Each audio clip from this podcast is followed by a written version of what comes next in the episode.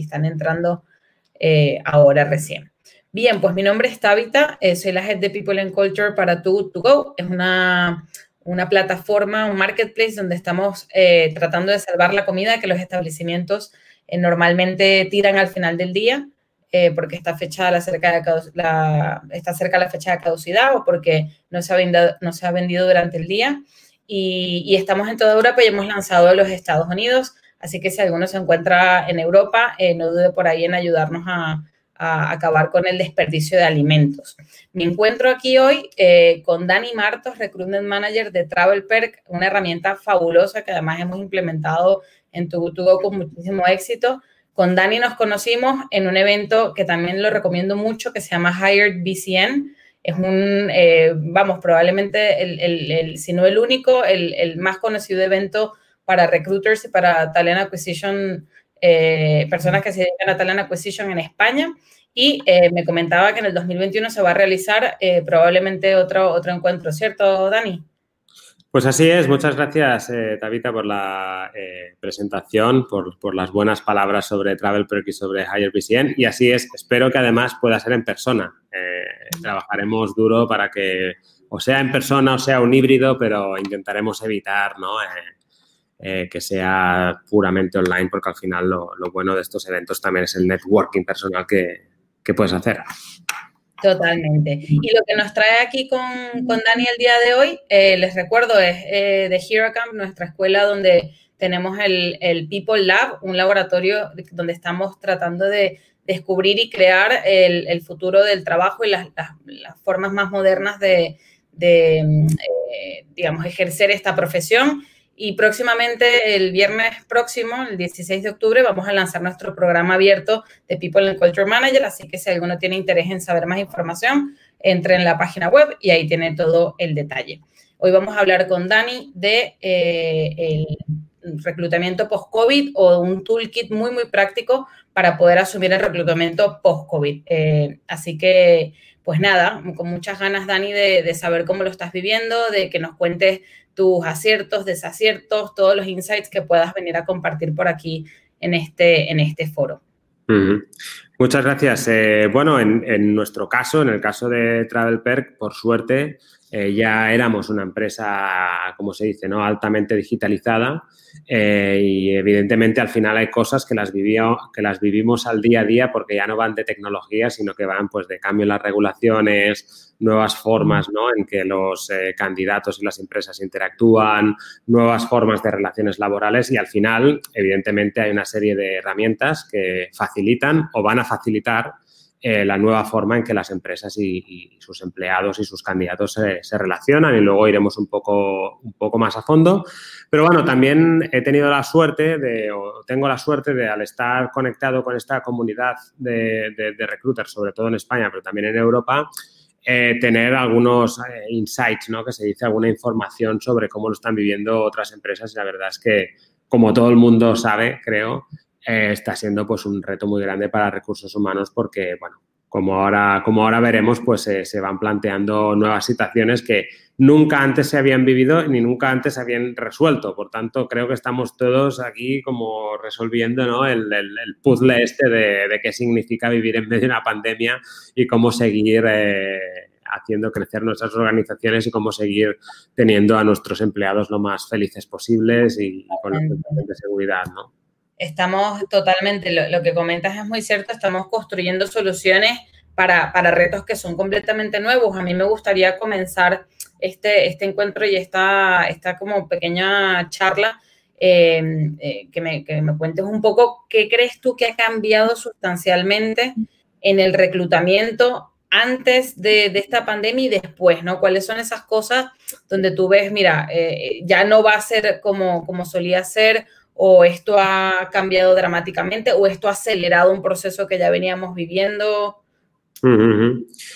Sí, muy buena pregunta. Eh, quiero, quiero empezar diciendo que, evidentemente pues eh, todo lo que voy a responder es, depende de la empresa, ¿no? No es lo mismo hablar de una empresa startup como nosotros con unos 500 empleados y ya con una filosofía global, eh, que aunque nosotros éramos una empresa que creía mucho y que sigue creyendo en el hecho de tener pues los empleados on-site, en este caso en Barcelona o en Londres o en Berlín, pero bueno, ya teníamos este, ¿no? esta, esta forma de pensar global. Eh, lo hemos vivido de una manera, evidentemente nos, hemos tenido que adaptar, eh, pero es muy diferente a lo mejor de cómo lo puede vivir una empresa más tradicional, por así decirlo, o tipo de industria que, se rige por unas normas como más rígidas y más tradicionales. Entonces, ahí sí que han visto un shock, ¿no? De, algo que se estaba cociendo, ¿no? Y que, hasta que no ha llegado la pandemia, pues no ha aflorado el problema. Entonces, yo creo que muchas empresas, y esto sí que, lo puedo generalizar, eh, aquí con, el tema de, del COVID y de la pandemia global, eh, se han dado cuenta por dónde cojeaban y si cojeaban un poco, mucho, bastante o demasiado, ¿no? Entonces, sobre todo, eh, eh, si se me permite ser un poco extremo, pues, por ejemplo, temas como la, la administración pública, pues se ha visto que tenía grandes deficiencias en cuanto a digitalización, ¿no? Mientras que empresas, pues como la nuestra o tipo TravelPerk, eh, sí que hemos tenido estos retos, pero ya teníamos una cultura digital y una serie de personas con unas eh, habilidades digitales lo suficientemente extensas como para de alguna manera haber sorteado la situación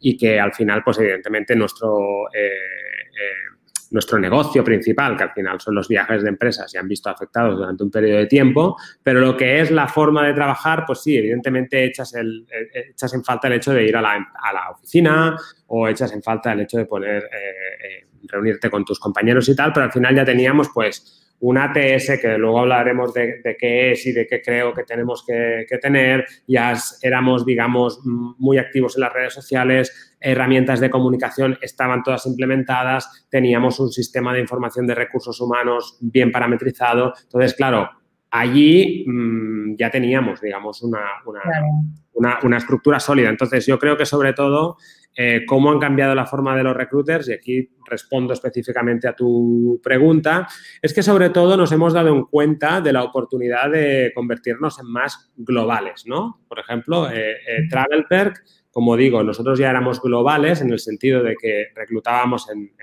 sobre todo en Europa, pero al final en el mundo y gestionábamos eh, permisos de trabajo para empleados que querían venir a Barcelona y les vendíamos un poco el sueño de Travel Perk, startup que crece rápido, vienes a Barcelona, ciudad pues que, es muy guay para vivir, tiene playa, tiene eh, montaña, está cerca de muchas cosas, bien conectada con, Europa y tal, además trabajar para esta empresa, te pagamos un relocation package, pero claro, ahora hay un momento en que hay una persona que viva donde viva, aunque nieve, aunque llueva, te dice, yo no me muevo de mi país y con mi familia.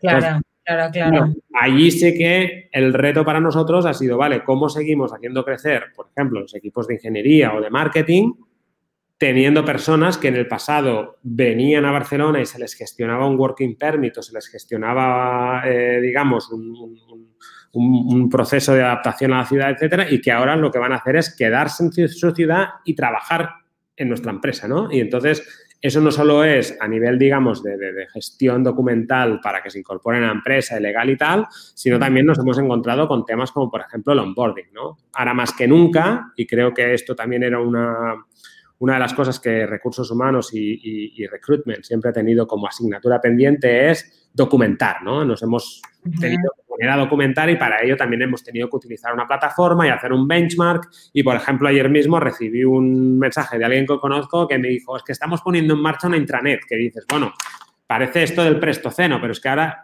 más que nunca, tener una intranet Claro, la gente lo necesita, ¿no? Porque antes era, bueno, pues por email, tenías la persona de recursos humanos sentada en la otra planta o a unos metros de ti, si tenías esta relación a lo mejor también más informal, pero claro, es que ahora mm, también muchas de las llamadas que se hacen, etcétera, son muy transaccionales, ¿no? Yo necesito esto, tú me das lo otro, no hay tampoco. Entonces, bueno, ya te digo, sobre todo lo que he visto yo también en términos generales y sobre todo en nuestra empresa es que tenemos la oportunidad de ser más globales, pero claro, ahora cuando tú vas a otros mercados que ya no es para traerte gente aquí, ya no les puedes decir, bueno, mira, tú ahora cobras tanto, pero venir a Barcelona supone esto, sino que ahora tú, por ejemplo, y esta es otra de las herramientas que luego hablaremos, es cómo tú ahora te conviertes en un experto en bandas salariales en República Checa.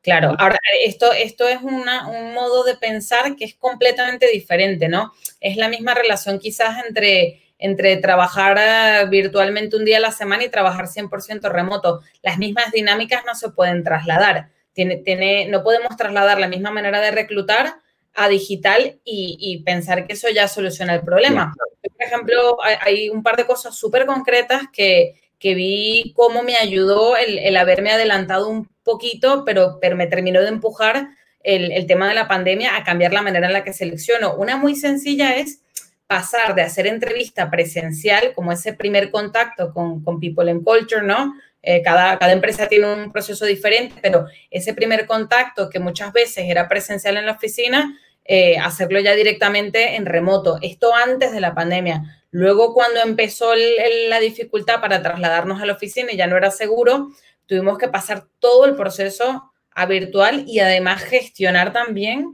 un poco las expectativas y las emociones de todas las personas que participan en el proceso de selección. No sé si tú mm. encontraste, Dani, pero muchos de ellos tampoco se sentían, o, algunos no se sentían del todo cómodos tomando decisiones sin tener a la persona eh, cara a cara, ¿no? Eh, en ese sentido también, ¿no? Pues nosotros hemos tenido que, que, que de alguna manera moldear nuestro proceso de selección y a lo mejor ahora, pues eh, en el pasado a lo mejor éramos muchos más extensos en, la parte técnica, por decir algo, ¿no? De, cuáles son las hard skills, porque luego toda la parte más soft la veías en el proceso y cuando venía el candidato y te ibas a comer con esta persona y veías también la parte soft y evidentemente luego había una serie de entrevistas donde así que se evaluaba la parte más competencial, pero ahora pues para nosotros, eh, por ejemplo, nuestro CEO ha vuelto a hacer entrevistas finales, cosa que cuando estábamos creciendo ya a ciertos niveles, llegó un momento en que dijo, para esto, este rol, este rol, este rol, entrevisto yo en final, para los demás, otro C-Level o otro VP. Al final siempre nos ha gustado tener a alguien dentro del leadership team, pero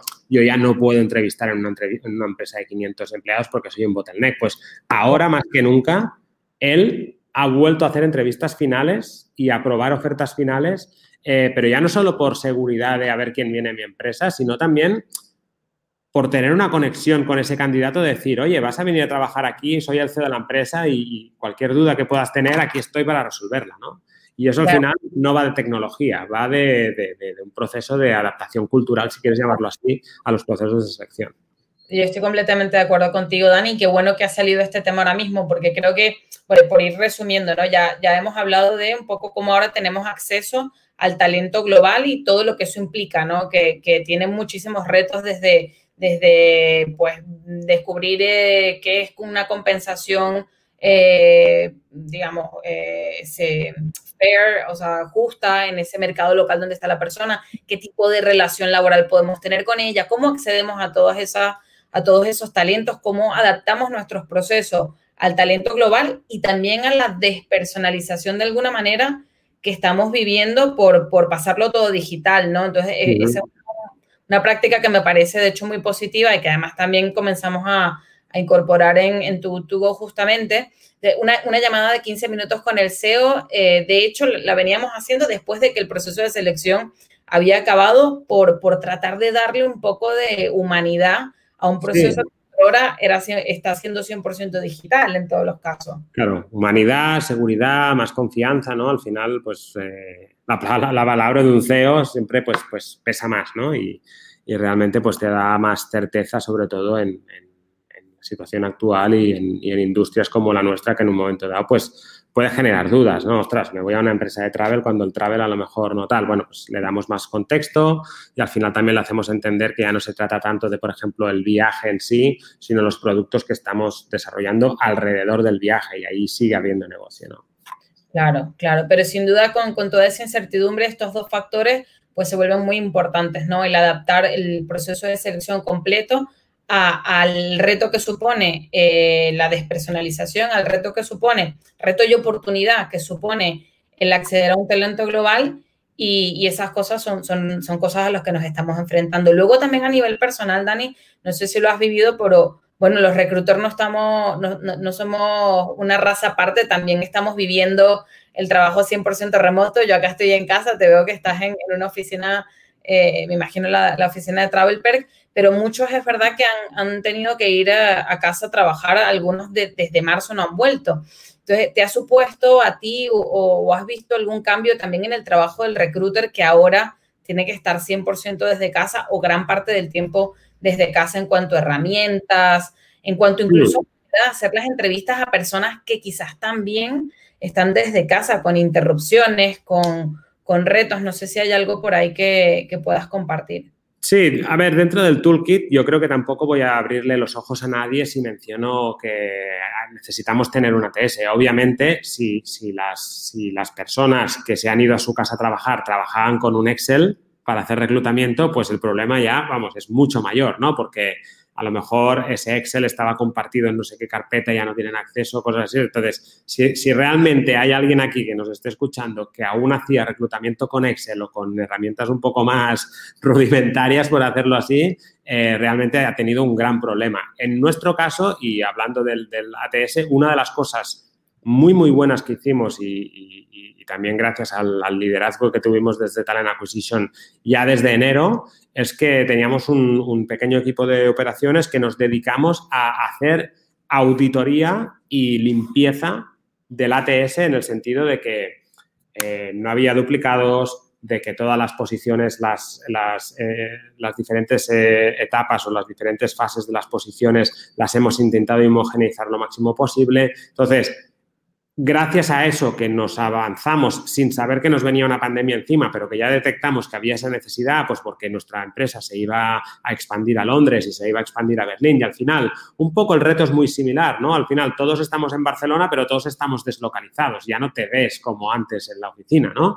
Entonces, em, de nuevo, el ATS da igual el que, el que utilices, nosotros utilizábamos Greenhouse, pero básicamente lo que yo siempre recomiendo es dedicar un tiempo cada dos semanas o cada mes. Sé que cuando se dice todo el mundo se lo apunta, pero luego es complicadísimo hacerlo porque todo el mundo pues tenemos entrevistas y millones de historias y es eso que tienes en el calendario y dices, lo haré mañana, lo haré mañana, si te pasa el mes siguiente y cuando te das cuenta pues tienes mil candidatos duplicados, eh, candidatos que están en una posición y aún no les has hecho el reject o no les has informado de que no van a seguir avanzando, no, posiciones que yo le llamo fantasma, fases de, fases de, digamos, eh, de un proceso de selección que está totalmente fuera de, digamos, de, una homogenización y entonces que genera que cuando tú quieres sacar un report, el report está completamente roto. Ergo, no puedes sacar mm, decisiones basadas en datos. Y luego te pasas una semana haciendo em, trabajo manual para sacar los cuatro números y ya no puedes hacer entrevistas y eso te genera un estrés, ¿no? Entonces, dentro del toolkit del reclutamiento, evidentemente, está el ATS y tampoco voy a entrar en marcas comerciales, pero sí que creo que, primero, si alguien ya no lo tenía, mmm, más have, que se dice, total. Y segunda, tenerlo limpio. Por, si acaso, porque yo debo confesarte, Dani, que la primera empresa en la que trabajé en 2015 en España, eh, no, es que no, tenía ATS, no tenía Excel, tenía una montaña de papeles con currículos, con post-it que decía eh, rol tal, rol tal. Así que tela. Eh, no la tengo en mi LinkedIn, así que no estoy haciendo... No, pero no, hace tanto, ¿no? 2015 no hace tanto. No hace tanto. Entonces yo espero que a día de hoy tengan, tengan una, un applicant tracking system para quien no conozca el término, que no es otra cosa que un software que organiza de una manera eh, bastante automatizada todas las etapas del proceso de selección y todas las candidaturas y que además es sumamente importante, por si acaso alguien no lo sabe, eh, para poder cumplir con el GDPR en Europa y, y la ley de protección de datos, eh, vamos, yo no conozco ninguna otra manera que no sea pasando todos los candidatos a través de la ATS, ¿no? Porque hay, eh, hay diferentes pasos donde el candidato nos da la autorización para, para poder eh, hacer uso de sus datos en el proceso de selección. Les tiro ese dato por ahí por si acaso están Totalmente haciendo... de acuerdo y es un muy buen punto. Y luego, para aquellos equipos de Talent Acquisition que a lo mejor han visto que su actividad normal pues se ha visto afectada eh, pues por el hecho de tener un X por ciento menos de posiciones o por tener algo menos de actividad y tal, ahora también es el momento de hacer esa limpieza, que hablando, como se dice llano, es un tostón, pero al final el retorno que obtienes de todo eso es, enorme. Yo creo que, ya te digo, todas las reuniones que nosotros tenemos con hiring managers, etcétera, si no hubiéramos tenido el, ATS bien parametrizado y limpio, al final el ATS pasa un poco como cuando te compras un iPhone o como cuando eh, utilizas por primera vez cualquier producto de Internet. Es súper fácil utilizarlo. Tú te das de alta, pones tu nombre, pones tu firma y ya lo puedes utilizar. Pero parametrizarlo bien no es, no es, no es, no es fácil, ¿no? Y muchas veces acabas eh, utilizando un 10% del potencial de ese software y el otro 90% que lo podrías hacer automáticamente lo acabas haciendo tú de forma manual. Y aún así, si hay alguien de mi equipo eh, escuchándome, seguro que tenemos eh, cosas que mejorar y tal, pero yo creo que en comparación con la mayoría de empresas que conozco, hicimos unos muy buenos deberes en este sentido y también en temas de GDPR, porque, por ejemplo, eh, definimos muy bien cuáles son los roles de cada uno de los empleados dentro del ATS, por tanto, cuál es el grado de acceso, cuál es el nivel de acceso a la información que pueden tener. Por ejemplo, un hiring manager, depende cómo, no tiene por qué, bueno, mejor un hiring manager sí, pero un entrevistador que forma parte del equipo de marketing no tiene por qué tener acceso, por ejemplo, a las, a las eh, expectativas salariales de un candidato. Por ejemplo. Tiene que tener acceso a su currículum, tiene que tener acceso a las notas de la entrevista, pero no tiene que tener acceso pues, a ciertos datos que al final son confidenciales. Entonces, ATS, primer, digamos, primera herramienta de ese toolkit súper importante. Si no lo han implementado, aprovechen a parametrizar y, y tener, eh, digamos, un plan súper limpio, porque una vez que eso empieza eh, y que ya lo implementan, si no lo tienen claro, se empieza a acumular como esa, vamos a llamarla deuda técnica, puede ser o deuda de datos.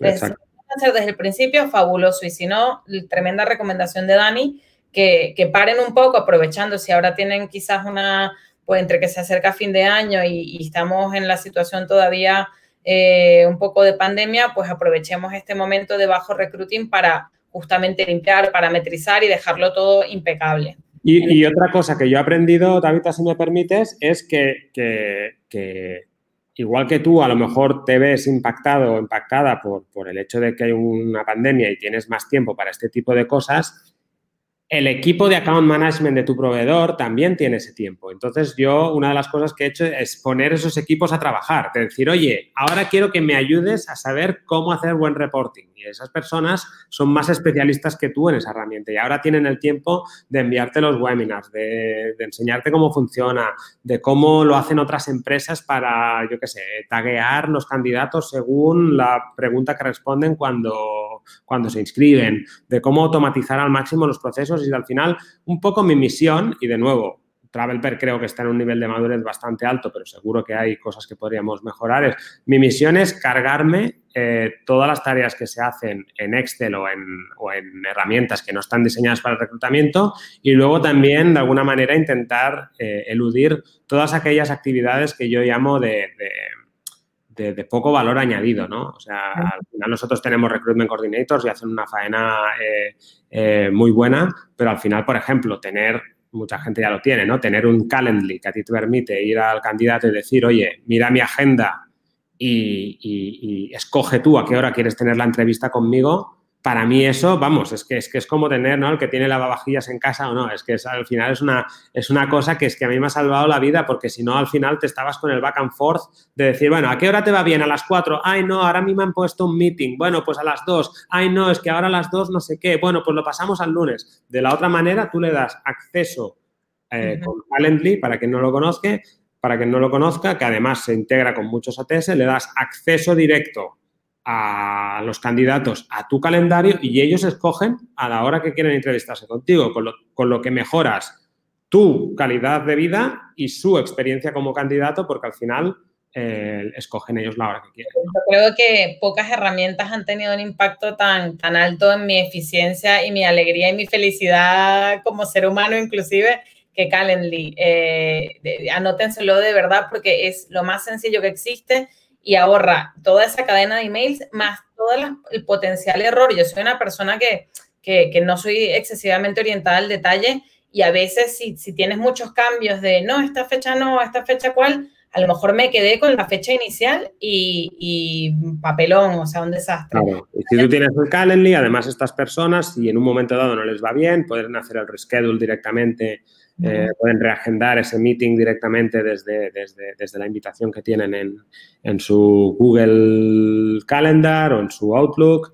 Y bueno, eh, para mí todas estas pequeñas aplicaciones que, que añaden, ¿no? Eh, que de alguna manera te quitan a ti faena que no es valor añadido, porque al final tú eres recruiter y no eres coordinador de entrevistas, si lo tienes que hacer, lo haces, es parte de tu trabajo, pero, pero lo puedes automatizar, ¿no? Por ejemplo, eso, brutal.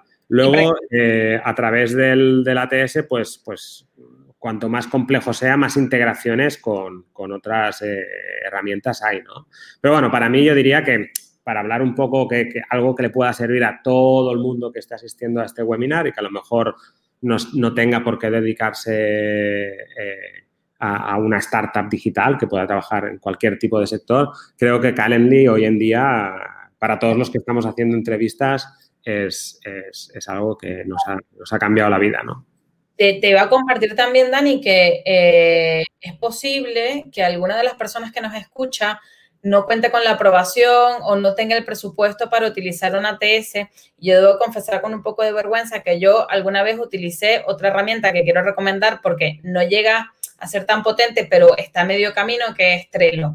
No, hmm. no no tiene ni una mínima parte de las funciones que puede tener una ATS, pero la versión gratuita permite eh, de alguna manera organizar un proceso de selección y las diferentes fases con un mínimo de seguimiento, al menos desde mi punto de vista, mejor que un Excel. Entonces, si no, lo, comparto también con el afán de que no nos pongamos excusas de, jo, es que no tengo dinero para una ATS o no me lo aprueban, porque claro, estamos en un año complicado, ¿no? Hacer inversiones, si no lo tenías ya, puede ser complejo. Pues mira, versión gratuita de Trello y si no va a ser tan potente como una ATS, por lo menos te va a resolver algunos de los retos de la comunicación asíncrona, de la documentación, de, del poder eh, compartir de una manera medianamente visual eh, cuántos candidatos están en cada fase, que el hiring manager tenga acceso, en fin, creo que esa puede ser una solución.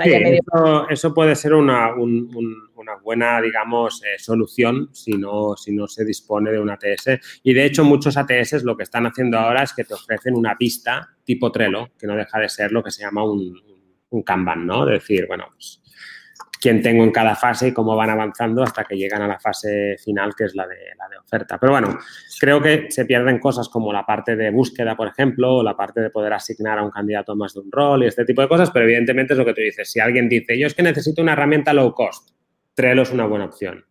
Eh, más tarde hablaremos de Notion, eh, que dentro de Notion también eh, te ofrece la posibilidad de poder, de poder em, abrir ciertas etiquetas tipo Trello y organizarte tipo Kanban.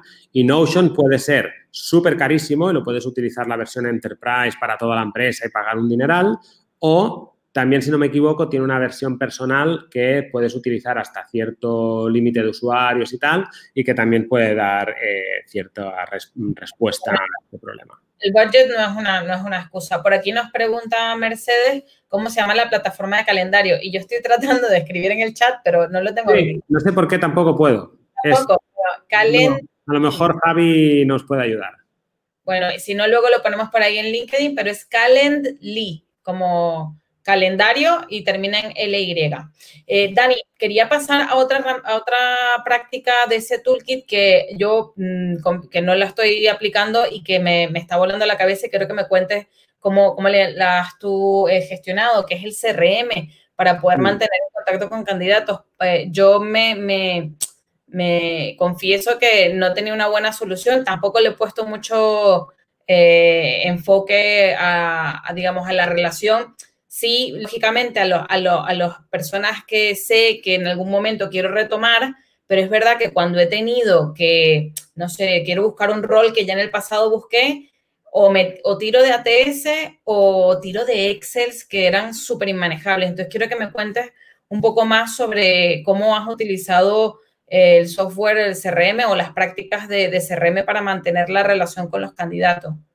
Mira, es, un muy buen punto y, te voy a ser honestamente sincera, me gusta, no me gusta hablar de cosas que no he hecho y la verdad es que en el tema del CRM estamos en proceso de implementación. Eh, por tanto, he probado varios. Uno de ellos que me ha gustado bastante y que tiene un coste bastante reducido se llama eh, Recruit CRM.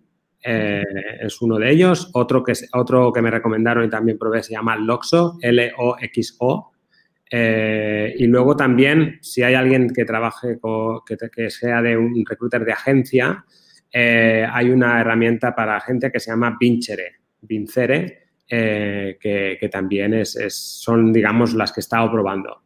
Al final también Greenhouse tiene su propia solución de CRM y, lo bueno es que está totalmente integrado con, el flow que luego tiene. Pero bueno, todas las que he dicho, eh, Recruit CRM, Loxo eh, y Vincere luego tienen ciertas integraciones con ATS, eh, por lo que cuando tú conviertes a un potencial en candidato, ya puedes hacer ese transfer de forma automatizada sin tener que bajarte el currículum, irte a la TS, volverlo a subir y tal. Pero bueno, básicamente el tema del CRM yo creo que, es hablar un poco del futuro. Creo que sí que es verdad que muchos equipos de recruiting no tienen CRMs. CRM sí que es algo que es un poco más generalizado en agencias de reclutamiento eh, y sobre todo lo recomendaría para aquellas personas que estén en equipos que crecen muy rápido y que tienen mucho volumen. ¿Por qué? Porque muchas veces cuando tú trabajas a volumen, ya sea porque estás en una situación de alto crecimiento de la empresa o porque tienes una posición que tiene mucha recurrencia tiene mucha rotación, acabas haciendo lo que se llama mucho sourcing, ¿no? Entonces, ese sourcing llega un momento en que acabas estampándote, ¿no? Como yo digo, cada vez contra la misma pared y contactando con la misma gente, pero además, cuando eso lo multiplicas por varios recruiters en el mismo equipo, es yo contacto a Iván y resulta que a Iván ya lo contactó mi compañero el miércoles y contacto a Sara y resulta que el otro ya habló con ella en 2018 y al final eso acaba generando una mala experiencia en potenciales candidatos que, que conocen tu marca porque es en plan, bueno, ya tuvimos una conversación, te dije que ahora no estoy en el mercado o que no estoy interesado o que no me quiero mover o que no quiero venir a Barcelona y, me encuentro como cada vez con el mismo mensajito de Travel Perk o de la empresa que sea y, al final, pues a lo mejor un sentimiento positivo que habías dejado con, un candidato y un recruiter de decir, oye, mira, pues si ahora no es el momento adecuado, ya hablaremos en tres meses. Si recibe un mensaje el jueves siguiente, dices, bueno, me está haciendo perder el tiempo, ¿no? Entonces puede generar una mala, puede generar una mala experiencia en el candidato y te puede generar un problema a ti porque estás yendo una vez y otra a reinventar la rueda del pipeline de tal. Entonces, una de las necesidades que nosotros tenemos y también va encaminada a suprimir Excel es el de implementar un CRM porque eh, de la misma manera que los equipos de ventas, pues cuando quieren venderte un producto o un servicio, pues contactan contigo y dejan constancia, ¿no? Y documentan cuándo contactaron contigo, cuándo, cuál fue tu respuesta, estás interesada, no estás interesada, estás un poco interesado, estás cero interesada, este tipo de cosas creo que es algo que los equipos de recruitment, por ejemplo, de agencia hacen muy bien y yo creo que precisamente el gran papel de las agencias eh, ya no es el corto plazo de enviar currículums arriba y abajo, sino es el hecho de que consiguen tener, digamos, un, grado de relación y de engagement que se dice con los candidatos a largo plazo, que es lo que muchas veces, cuando el consultor es bueno, la consultora es buena, eh, acaban acompañando a ese candidato a lo largo de, su vida laboral, ¿no? Pues, pues, un poco lo mismo, de decir, oye, yo soy tal persona, en este momento trabajo en TravelPerk, si no es un buen momento para ti, ¿cuándo puede ser? Entonces, tener esa documentación que además unido a los retos que hemos estado comentando de equipos deslocalizados, aunque estén dentro de la misma ciudad, pero trabajando desde casa, el hecho de que si yo te pongo a ti en un pipeline, luego mi compañero vea que yo ya te he contactado a ti, pues porque estamos mirando para el mismo rol, es algo que yo creo que, de nuevo, eh, no te voy a decir todas las empresas lo hacen, porque no es verdad, pero sí que es un poco el, next step dentro del toolkit del reclutador. Del, Creo que también agrega otro tipo de valores, como incluso hasta automatizar eh, cierto tipo de, notificaciones, ¿no? De, esta persona me dijo que en seis meses le contactemos, ¿no? Y entonces entrar y decir, joder, a ver, diseñadores, ah, mira, este, este está cerca de la fecha que dijo que le contactásemos de nuevo. Hasta ese tipo de mensajes creo que son eh, mensajes o, notificaciones automatizadas pueden llegar a ser sumamente útiles y, ahí reforzando un poco lo que comentas de, generar la relación con un candidato y acompañarlo en su vida laboral. A mí todavía me sigue contactando gente que conocí hace dos años y que a lo mejor me he tocado en otro punto de, oye, ¿cómo estás? ¿Sigues contento? Sí. Me dice, oye, estoy buscando y tienes algo por ahí. Que me da tristeza cuando no tengo nada porque digo, Dios mío, tanto tiempo para con lo que me costó en su momento que me respondiera y ahora que me contacta no puedo.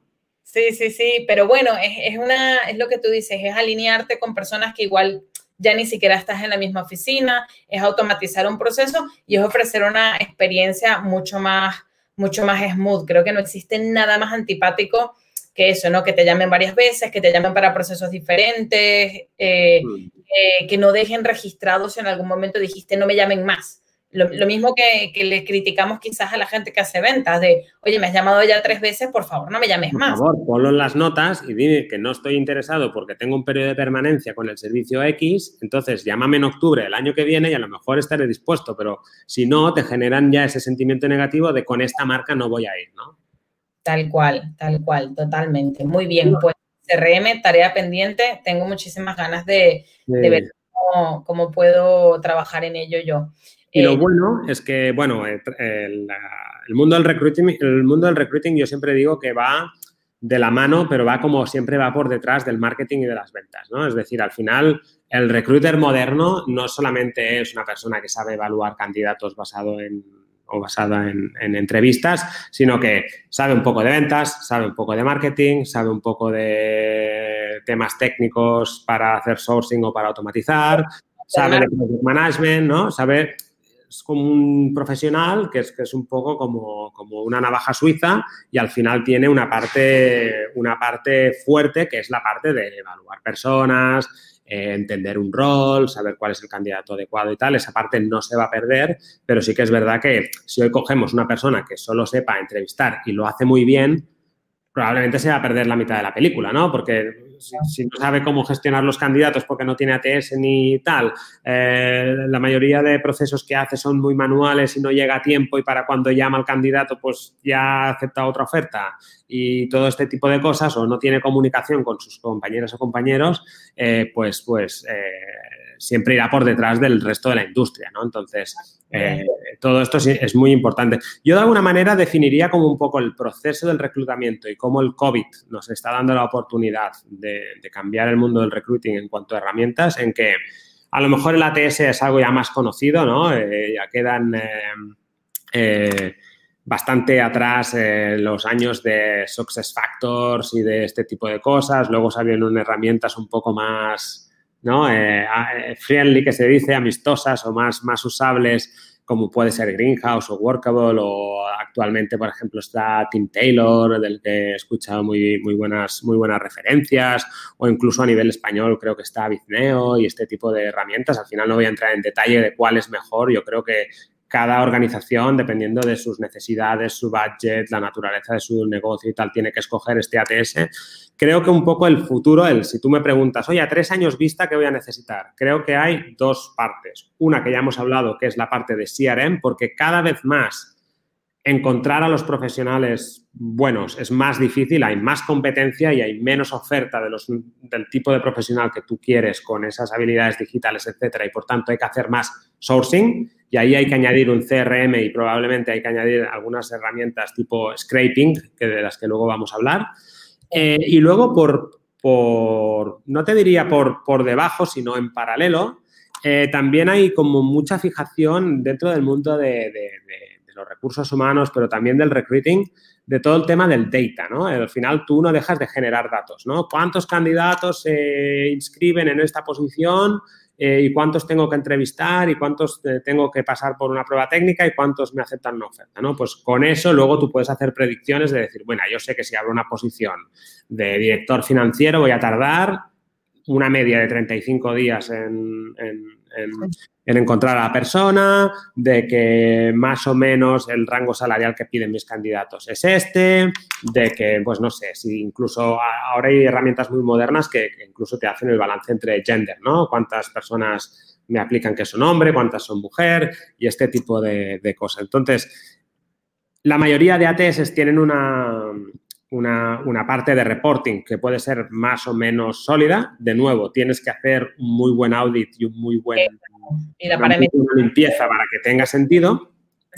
Y nosotros que de alguna manera somos, siempre intentamos ir como adelante de la innovación, una de las cosas que estamos ahora mismo integrando y que de alguna manera, de nuevo, ya no lo digo como como algo de decir, si no lo estás haciendo, estás fuera del mundo del recruiting, sino como algo que yo envisiono, visiono que, que, que en tres años vista va a ser importante, es todo el tema de data y, por ejemplo, ahora hay herramientas eh, como Tableau o como Looker eh, que te permiten hacer eh, cuadros de control o ¿no? cuadros de mando que antes normalmente pues, se hacían servir pues, para ventas o para marketing, que ahora te sirven o para calcular el retorno de tu employer branding, por ejemplo, o para ver, pues, por ejemplo, las personas que contratas, de qué empresas vienen, cuántos cuánto has tardado en, contratarlas, eh, cómo, cuál es el estatus de, tu, de, tus posiciones versus, por ejemplo, nosotros en TravelPerk planificamos eh, de forma trimestral, ¿no? Pues eh,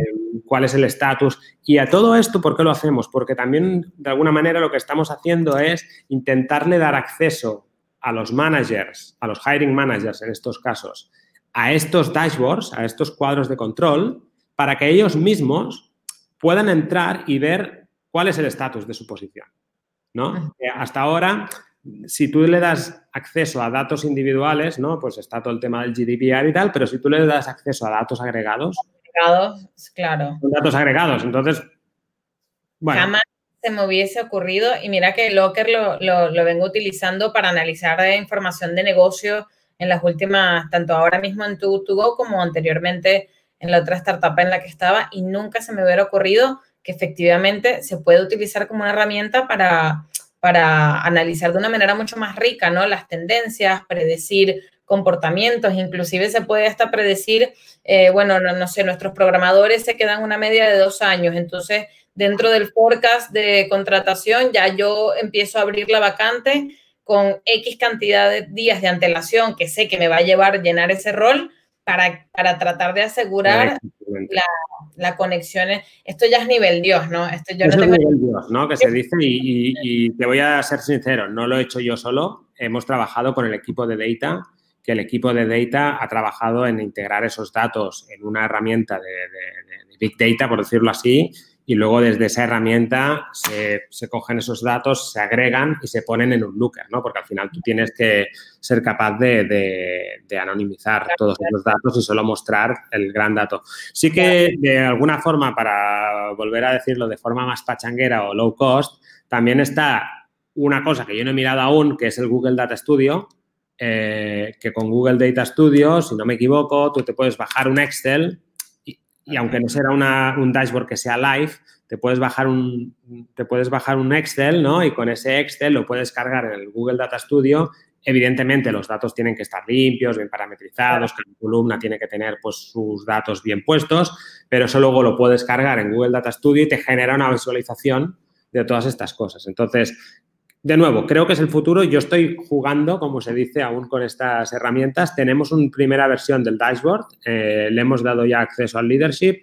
Eh, también es, verdad que aún estamos en ese, en ese periodo de adaptación que yo le llamo de cultural o de educación, de que cuando un manager te escribe un email o te envía un Google o, o te envía un Slack o un Microsoft Teams o lo que sea, te dice, ¿cómo está mi rol? Pues le tienes que decir, mira, te vas a esta URL y ahí lo ves. Y no es que tú seas arrogante, es de nuevo, es, le estás dando, o sea, le estás haciendo partícipe del proceso de selección y tú te estás ahorrando un tiempo de una cosa que sinceramente no aporta mucho valor diciendo, mira, tienes 100 candidatos de los cuales 20 han pasado aquí. Míralo tú, pero que no es malo. No, me parece fabuloso. Me estoy apuntando, apúntense todos Google Data Studio porque saliendo de aquí voy a, a comenzar a, juguetear con la herramienta, a ver qué podemos sacar por ahí interesante. Pero me parece... Looker forma parte de Google y, y, Looker es una herramienta cara. Creo que la licencia de Looker vale un pastón y creo que Tableau también es, es, es una herramienta que es de Oracle en este caso, pero es, son herramientas que yo lo que diría es, si alguien de vosotros, de las personas que están atendiendo a este webinar, tienen acceso porque su compañía paga una licencia por otros temas, como tú dices, previsión de ventas, tal, tal, tal, pues con ese mismo usuario tú te puedes generar tu, dashboard de reclutamiento. Luego tenemos que hacer otro webinar, Dani, para que nos cuentes cómo consigues influenciar a la gente del equipo de data y de producto para que colabore contigo y te uh cosas tan chulas, porque ese, ese es otro reto, ¿no? El, el tener la licencia es uno y el conseguir que, inviertan ese tiempo en ayudarnos a, mejorar la función de People eh, es otro reto, ¿no? Pero lo digo un poco de broma, pero también lo, digo un poco... No, no, no, y, nos está costando y no es ningún no es ningún reproche para mis compañeros, que al final tienen muchísimo que hacer con temas de producto y tal, pero a lo mejor sí que es cierto que el, hecho de que yo no sepa SQL, ¿no? Eh, me, está generando cierta lentitud en cosas que yo diría, venga, va, tengo tiempo, lo hago. No puedo, tengo que ir al Head of Data y decirle, oye, necesito esto para hacerlo de tal manera, pasarle unos requisitos y me dice, vale, pues mira, te lo puedo tener para aquí dos semanas. Ok, pues me espero dos semanas y luego sucede. Pero si luego no me gusta lo que veo, hay otro proceso de decir, oye, pues esto tiene que ir así. Ah, vale, bueno, pues lo voy a cambiar, lo tendrás de aquí siete días. Entonces, sí que es cierto que hay una parte de que creo que somos unos afortunados en haber tenido un equipo de, data, igual que hemos tenido un equipo de marketing que nos ha ayudado con el employer branding, eh, que nos ha ayudado con esto, pero por otro lado es verdad que siempre tienes que ir un poco gestionando esos calendarios que también tienen para otros temas que se hacen. claro, el core de tu empresa es un producto para viajar, pues ellos están más para esos temas, ¿no? Pero bueno, eh, creo que al final también es clave que el leadership le vea el valor. Total. Y por eso me parece tan importante esta herramienta de, datos, no solo para el hiring manager, sino para demostrar también, para, analizar tendencias y para demostrar también el, valor que estamos agregando, cómo estamos mejorando métricas, dónde están los pain points en el proceso de selección. Eh, creo, que, creo que utilizar datos, vamos, eh, lo seguimos diciendo como esto de la digitalización, pero porque todavía, todavía tenemos mucho, eh, obviamente cada equipo en una etapa diferente, pero todavía tenemos mucho que, aprovechar de, ese tema. Nos quedan unos 12 minutitos y, a ver si nos dejamos cinco para preguntas. Y quería saber, porque me estuviste contando antes de algunas herramientas más, algunas para comunicación, em, la de documentación de Notion, que, comentaste que podía servir para, gestionar procesos de selección. Entonces, si nos puedes contar eh, últimos comentarios sobre ese toolkit y cerramos con broche de oro, y abrimos con preguntas y respuestas. Sí que en temas de comunicación interna, pues eh, creo que, de nuevo, ya no voy a abrirle los ojos a nadie si hablo de Slack o de Microsoft Teams y creo que son como las dos herramientas más implementadas ahora mismo. Básicamente son herramientas de comunicación pues que te permiten pues tener canales con tu equipo o tener canales de empresa o tener conversaciones privadas donde pues puedes compartir contenido. Además, lo bueno de todas estas herramientas es que de alguna manera ya están muy bien integradas con otras herramientas que utilizas. Por ejemplo, si tú envías un documento de Google Drive a través de Slack, pues ya lo puedes abrir desde ahí, puedes hacer comentarios desde allí. Es decir, no solo favorecen la comunicación, sino que favorecen la colaboración con, las personas de tu equipo. Eh, si alguien quiere o tiene algún tipo de duda, yo creo que esas son de alguna manera las dos que ahora mismo pues, pues se llevan la palma. En, el pasado, ¿no? Había gente que utilizaba Skype y tal, pero de nuevo, a lo mejor era utilizar una herramienta que no estaba pensada para la comunicación interna como trampa, ¿no? Para tener algo.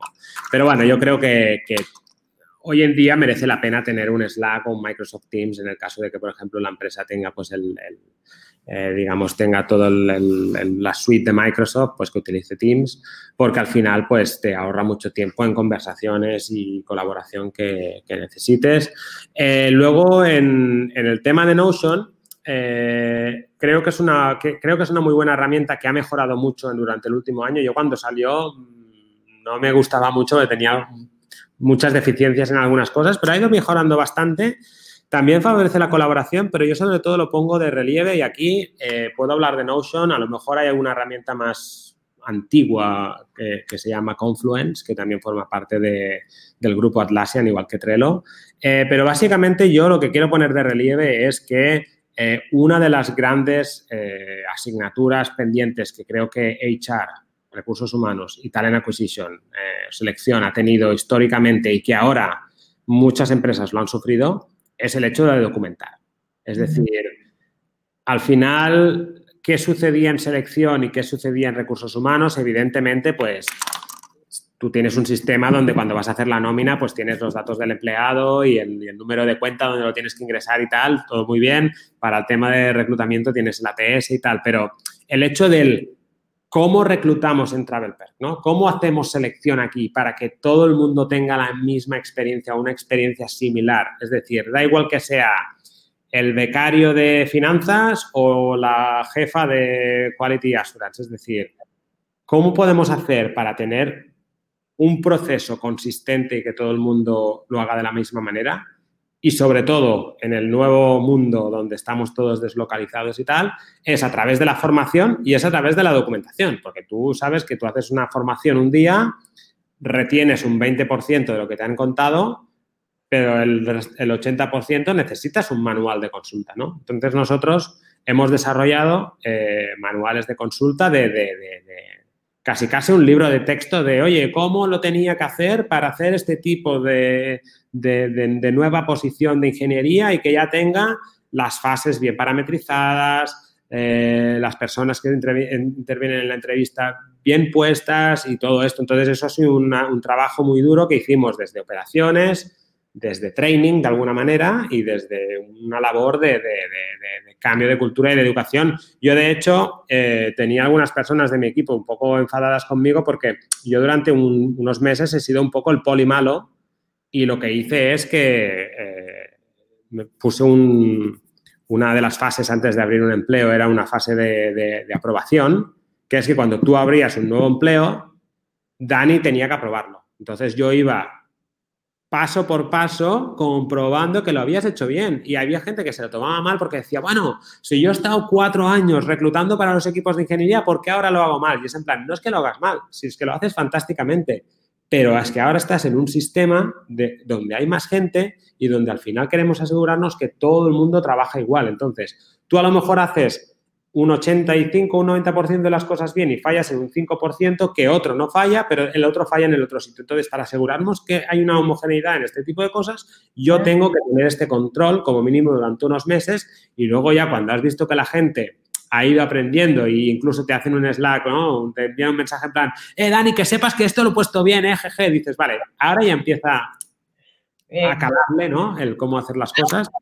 Me suena, me suena muy familiar. Ah, yo creo que uno de los grandes, uno de los grandes beneficios de, Notion, que no lo puedo escribir por ahí, pero se escribe Notion para, para el que lo quiera buscar, para mí, en cuanto a documentación, es lo intuitivo que es y lo visual que es. Sustituye, para que se hagan una idea, quienes no lo han usado, cualquier cantidad de carpetas, presentaciones, que para mí seguir, por ejemplo, unos procesos que están todos en diferentes slides, se me hace muy complicado. Notion te permite crear como una suerte de páginas con etiquetas, con, con diferentes elementos para organizar la información de manera que ese proceso sea sumamente intuitivo y, y, esté muy bien documentado. Y tal como dice Dani, ¿no? Que, que, que incluso las, las, nuevas incorporaciones al equipo, los reclutas llegan y no importa si están en la China, en su oficina o en su casa, hay todo un Notion donde está paso uno, paso dos, cómo abro un job,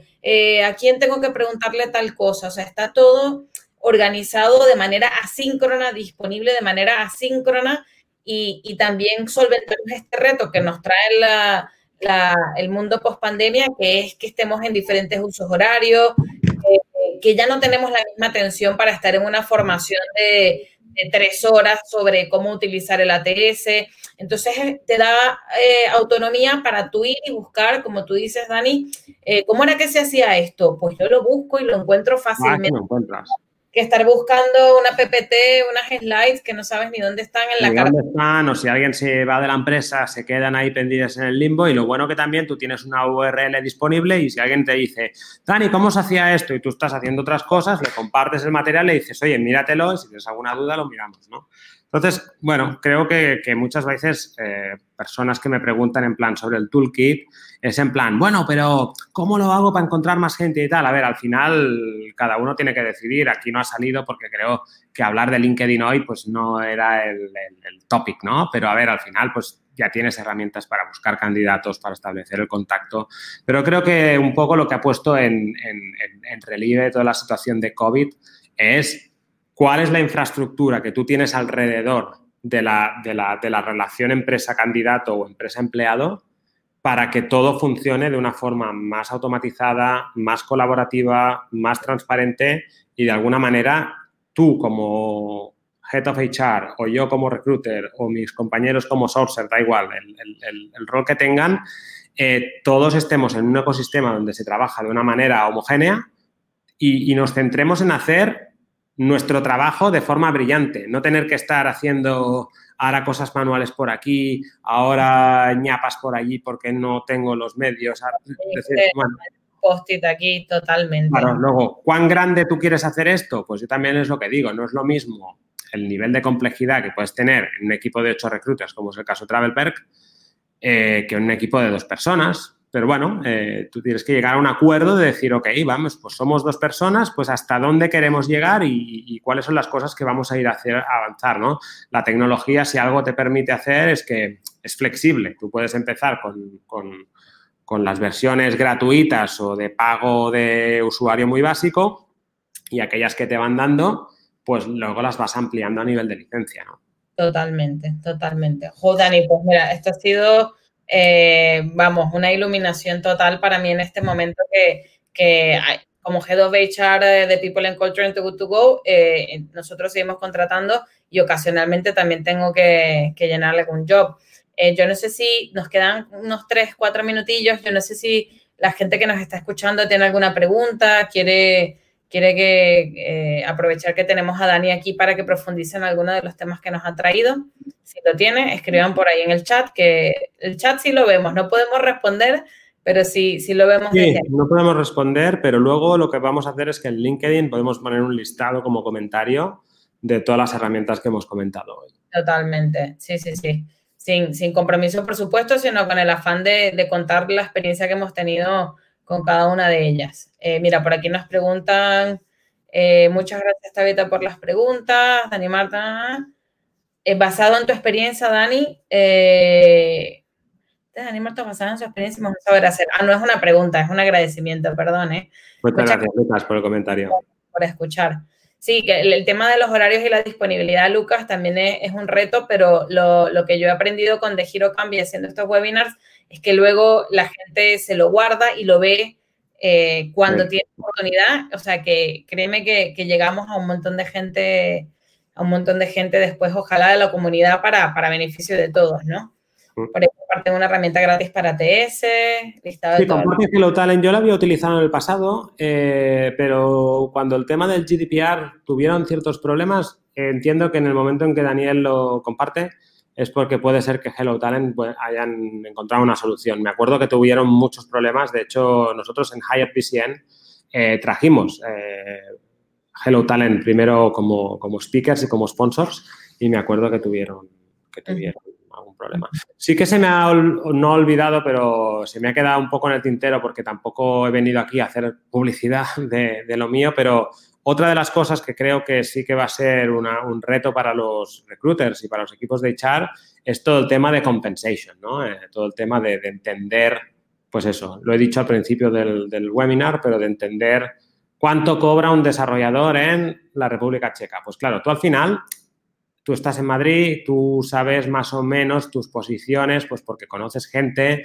porque has estado en varias empresas, más o menos puedes hacer una aproximación de cuál es el grado salarial o a lo mejor si de forma recurrente buscas en Londres, también sabes más o menos lo que se paga en Londres, pero luego muchas veces lo que yo decía es el ejercicio que tú tenías que hacer era decirle a alguien en Londres, oye, mira, tú en Londres ganas 50, pero vas a venir aquí, vas a ganar 42, pero te va a compensar porque el coste de vida y este tipo de cosas, ¿no? Pero ahora tú tienes que saber, porque vas a reclutar en Londres y para ti es un sitio que está a distancia y desconocido. Entonces, eh, por ejemplo, es algo que hay varias plataformas. Eh, yo formo parte de un proyecto que se llama Talent App, eh, donde también hay algunos reports gratuitos y allí, unido con la necesidad de compensación con el tema de data, básicamente lo que hacemos es de, forma muy rápida y, muy automatizada, proveemos de reports sobre compensación a nivel global. Entonces, esto también está siendo ahora mismo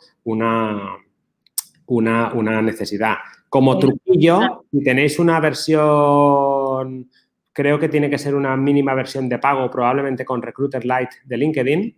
Si vais a la, parte superior derecha y le dais ahí a unos puntitos que hay, hay una parte que pone salaries. Si le das allí también hay información sobre salarios. Lo mismo pasa con Glassdoor. Y yo creo que eso también es una de las cosas que va a ser mm, importante. muy, muy retador. Oye, qué bueno que compartes eso, Dani, porque uno de los grandes dolores de cabeza es inclusive dentro del mismo país, ya, ya viene siendo un problema contar con data fiable y parametrizada por millones de factores, desde el nombre de la posición hasta que entiende alguien por senior o junior, pero que estén haciendo ese trabajo me parece fabuloso.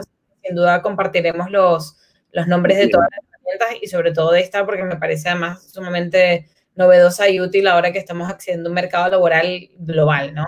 Que a lo mejor una persona en Honduras, la otra en República Checa, la otra en un estado de los Estados Unidos. Es sumamente importante, eh, si queremos ser efectivos, conocer un mínimo de contexto y sin duda alguna, salario eh, es una de ellas. Es uno de los retos de los próximos dos, tres años, seguro, porque en el momento en que nos volvemos más globales, tendremos que tener gente deslocalizada de nuestro país. Sí, sí, sí, totalmente. Bien, pues pareciera que más que preguntas está el clamor popular es que compartas todas esas, esas herramientas, así que me aseguraré, me gente a, a, seguirlo a Dani y ayudarlo a documentar todas esas herramientas que ha mencionado. Yo agradecerte, Dani, porque ha sido un webinar fabuloso eh, de aprendizaje para mí, de conocer tus buenas prácticas, de aprender herramientas que no tenía ni idea y sin duda me voy inspirada a, mañana mismo comenzar a hacer un plan de, bueno, por dónde voy a comenzar, ¿no? ¿Qué cosas puedo, puedo implementar y puedo mejorar para ser más efectiva y para seguir enfrentando este reto que tenemos? Eh, a quienes nos están escuchando, eh, pues recordarles que en People Lab seguimos haciendo actividades, seguimos haciendo webinars. Eh, creemos que ahora más que nunca las personas están en el centro de la organización y, y esto exige de nosotros estar en las últimas tendencias tal como Dani nos ha estado compartiendo la última hora. Eh, para eso seguiremos haciendo webinars, manténganse atentos y también vamos a lanzar el programa de People and Culture Manager en versión 100% remota el próximo viernes 16 de octubre. Nos quedan algunas plazas, así que si os interesa, también eh, entrar a la página y veréis el programa y todos los trainers y toda la información eh, disponible por ahí. Bien, sin mucha más dilación, Dani, millones de gracias. Muchísimas gracias por acompañarme durante esta horita entre semana y espero que, que, podamos seguir viéndonos y ojalá, ojalá Hired BCN en Barcelona 2021 porque vamos, creo que es uno de los eventos presenciales que más he disfrutado en toda mi carrera, así que espero poder verte por ahí el año próximo. Yo también lo espero y espero que pues realmente pueda ser en persona y si no, nos lo inventaremos, algo haremos. Seguro que sí, alguna, alguna, de alguna manera vamos a, a hackear el sistema para que podamos tener una experiencia también genial. Muy bien, pues muchísimas gracias a todos y pues nada, hasta la próxima.